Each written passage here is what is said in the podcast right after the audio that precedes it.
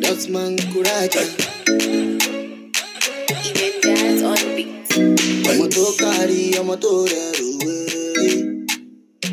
She get the confidence with a Kimberly. She dey make me feel like a day everywhere.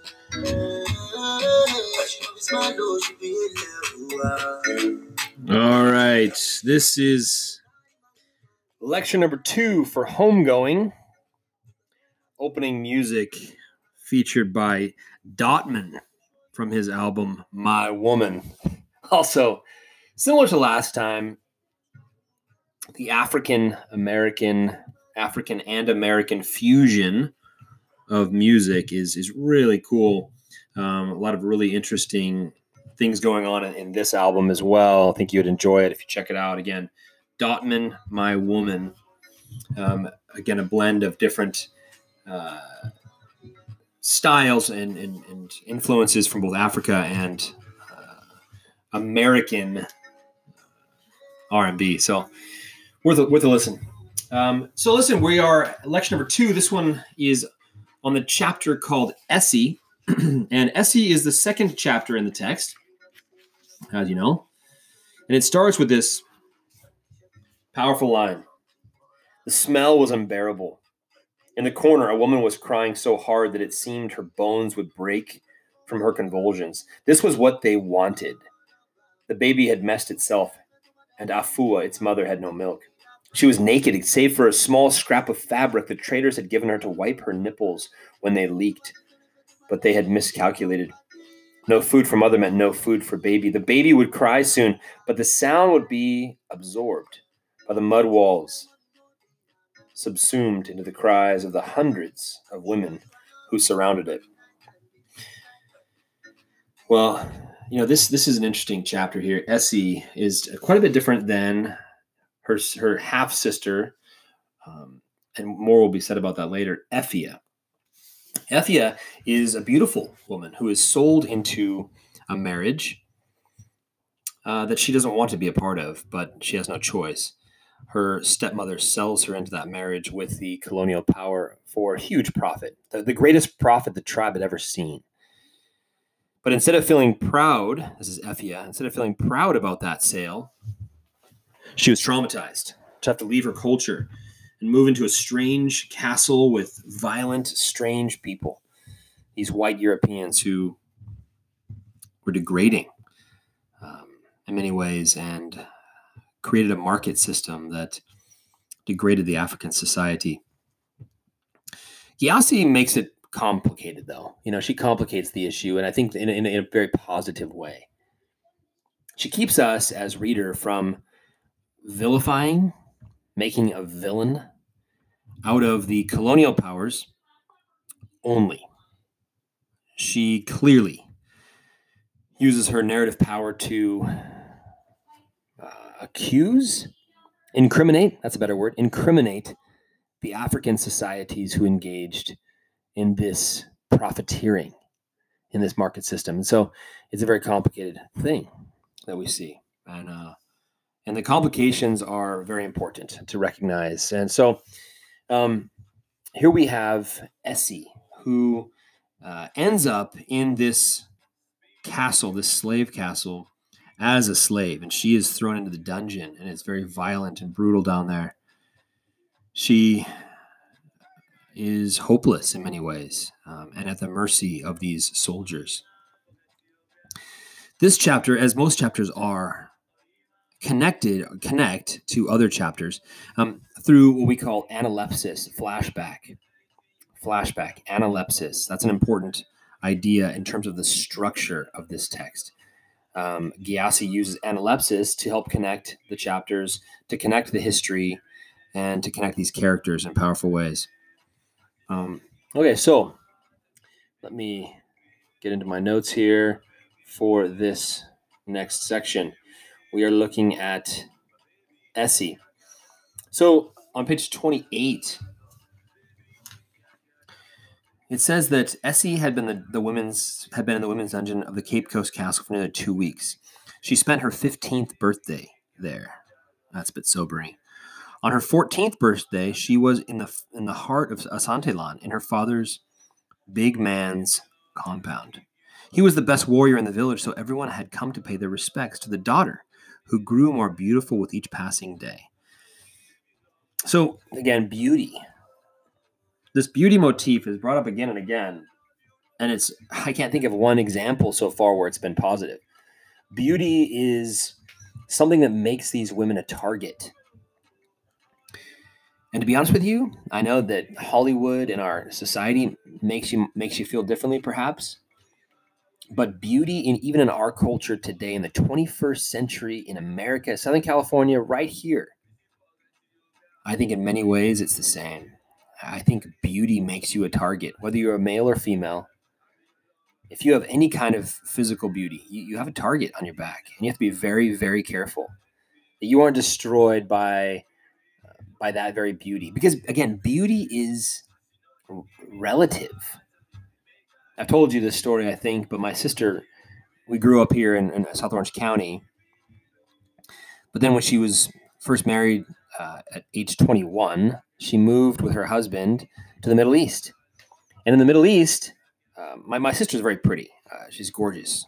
She got all the beauty genes in the family. So I ended up with just uh, just the skill to know how to read well. But uh, but my sister's very beautiful, and and she had been trying to kind of fit into the beautiful stereotypes here, the, the relative beauty ideas here in South Orange County for many years. And so she really worked hard to stay skinny, but it was very challenging.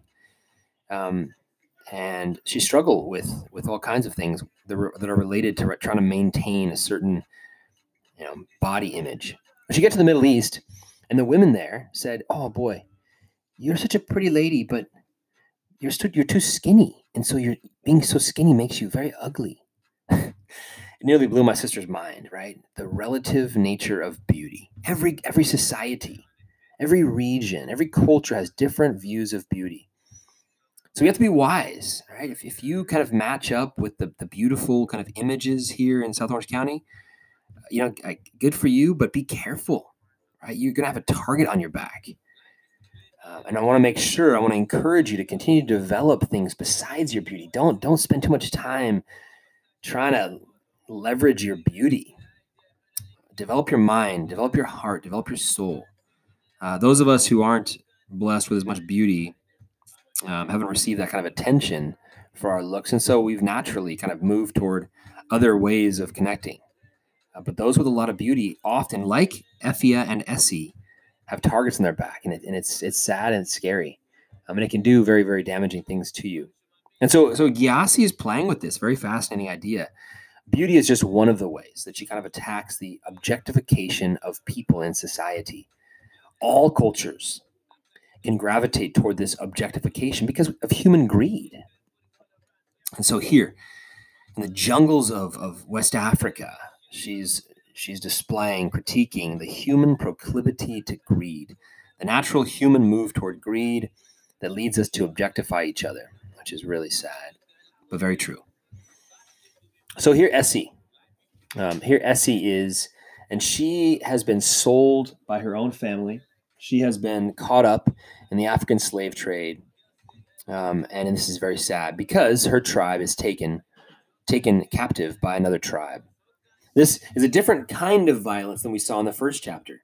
The first one was a family selling their beautiful daughter into the slave trade through a colonial leader. It's not really the slave trader. She's not made into a slave, but in many ways she's a she's a slave wife. She's a wife who's almost like a slave to a colonial leader. It's complicated, right? Esi, though, is a clear slave. She is just captured and taken and then sold to these white traders for a lot of money. And um, and again, this is one more way that Gyasi is incriminating the African society as well as the European and American society for the slave trade. So um, on page 42, let's jump over there. Part of Esi's story is here on 42. Esi's mother grabbed Esi's hand and dropped something into it. It was a black stone glimmering with gold, smooth, as if it had been scrubbed carefully for years to preserve its perfect surface. I have been keeping this for you, Maame said. I wanted to give it to you on your wedding day. I, I left one like this for your sister. I left it with Baba after I set the fire. There's a connection right between the last chapter. My sister? Esi asked. So what Abronoma said was true. So this is the first time she's heard of her sister, Effia. Maame babbled nonsense words, words she had never spoken before. Sister, Baba, fire. Sister, Baba, fire. Esi wanted to ask more questions, but the noise outside was growing louder and her mother's eyes were growing blank, emptying something, emptying somehow of something. Esi stared at her mother then, and it was as though she were seeing her for the first time. Maame was not a whole woman. Maame was not a whole woman. That's an important phrase. There were large swaths of her spirit missing. No matter how much she loved Esi, no matter how much Esi loved her, they both knew in that moment that love could never return what Maame had lost. And Esi knew too that her mother would die rather than run into the woods ever again, die before capture, die even if it meant that her dying. In her dying, Esi would inherit that unspeakable sense of loss, learn what it meant to be unwhole. That's powerful. Um, wholeness is another um, motif. Wholeness, brokenness, uh, splintering, shatter, all these kind of ideas relate to this slave trade um, topic that the story and the novel deals with very focused in a very focused way. So, Effie's mother is not a whole woman; she's unwhole as a state of being. This is the repercussions of a society of greed. So, so uh, Effie's mom is not. So her name is Maame, She's not a slave, but she suffers under human greed, which is really staged in many ways in this text as the same thing. The slave system and human greed are seen as almost synonymous. Her mom, Maame, has been traded back and forth between tribes, conquered, stolen, taken, sold, used as a tool, used as a commodity to make money.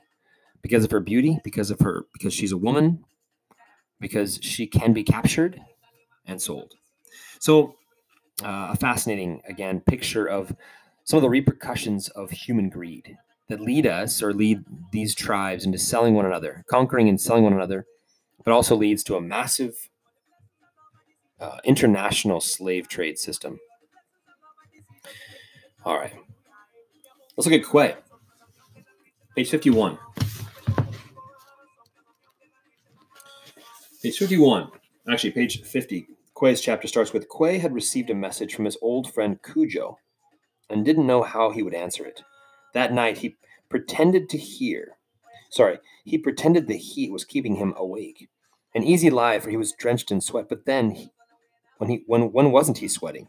It was so hot and humid in the bush that he felt like he was being slowly roasted for supper. He missed the castle, the breeze from the beach, here in the village of his mother, Effia, sweat pooled in his ears, in his belly button. His skin itched, and he imagined mosquitoes crawling up his feet to his legs, to his stomach, to rest at the watering hole of his navel. Did mosquitoes drink sweat, or was it only blood?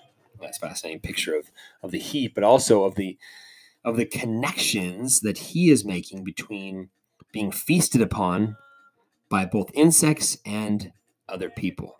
He himself is an object. He's objectified, um, not only by the society around him, but by the very bugs.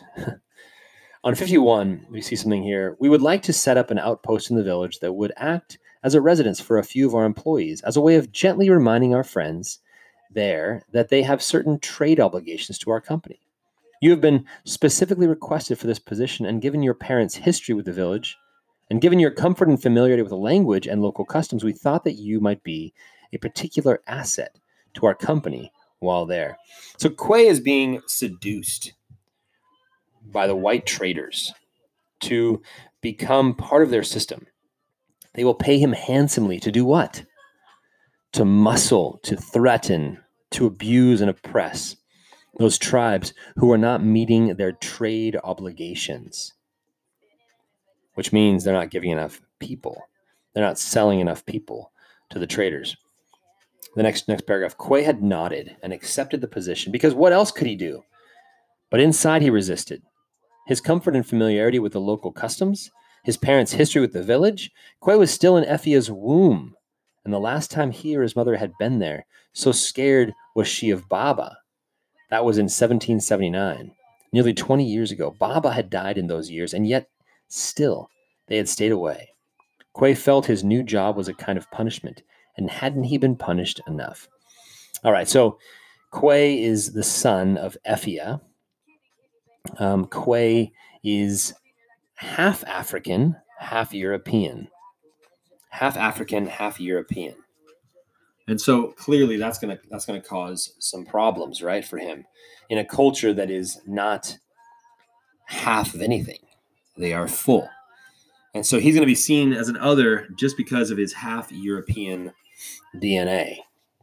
Uh, he is the daughter, he is the son of of Effia and um, James. So this this character Quey is split. He is um, of two different societies, two different cultures, and he is in many ways has a double identity. A double identity.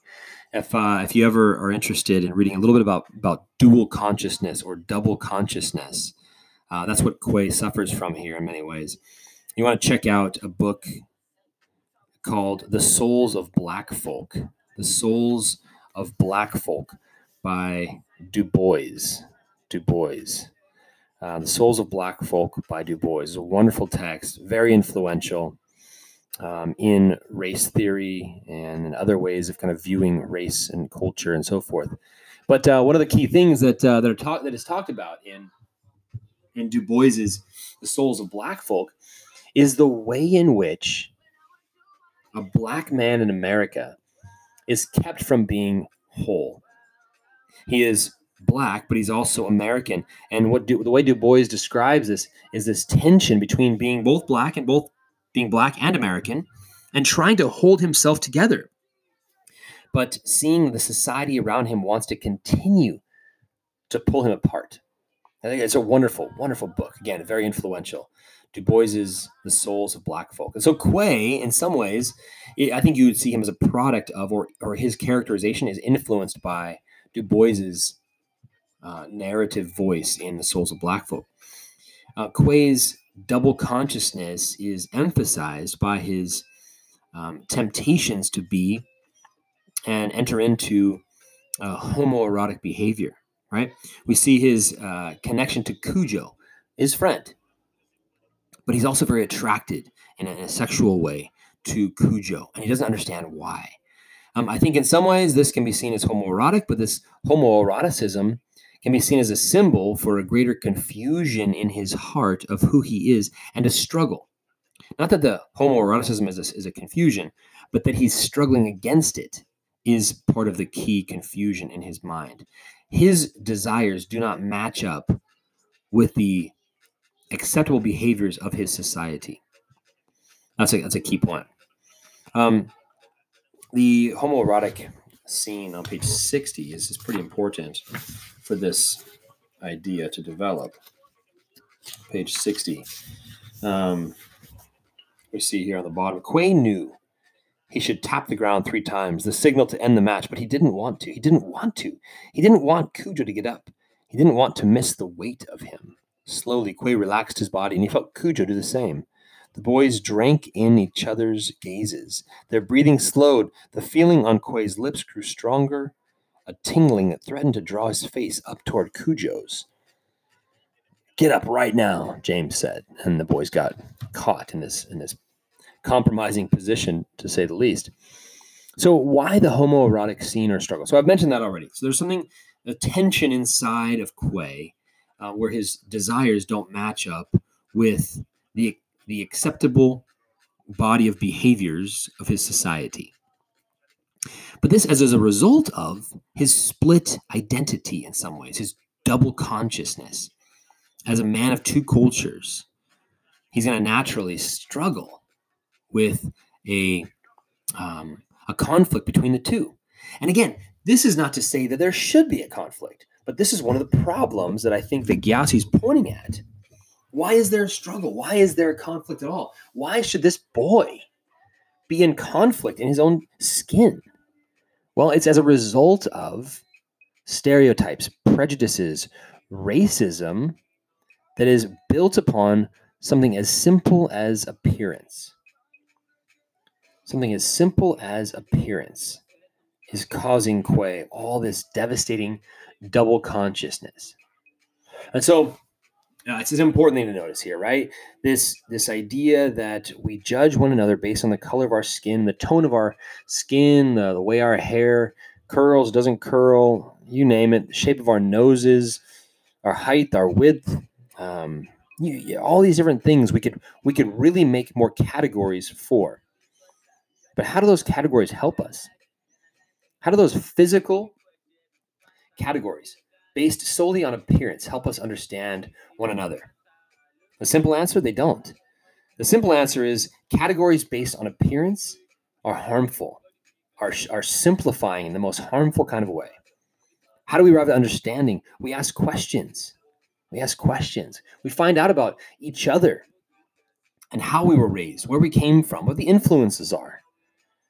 And from there, we can understand each other and, and help each other not feel the weight of separation, but rather connection. So Quey here feels very disconnected. Um, he feels disconnected because he is half white, half black.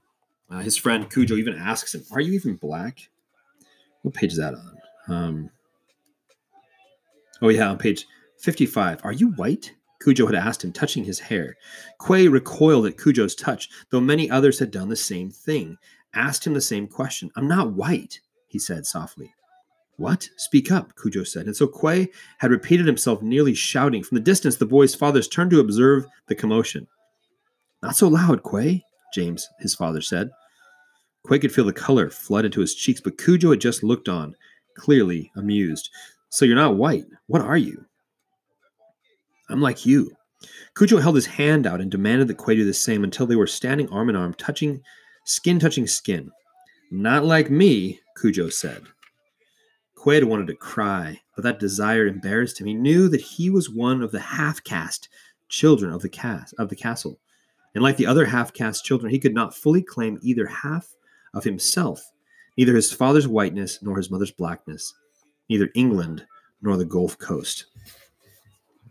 So sadly, much of Quey's struggle internally is as a result of the society reacting to him externally.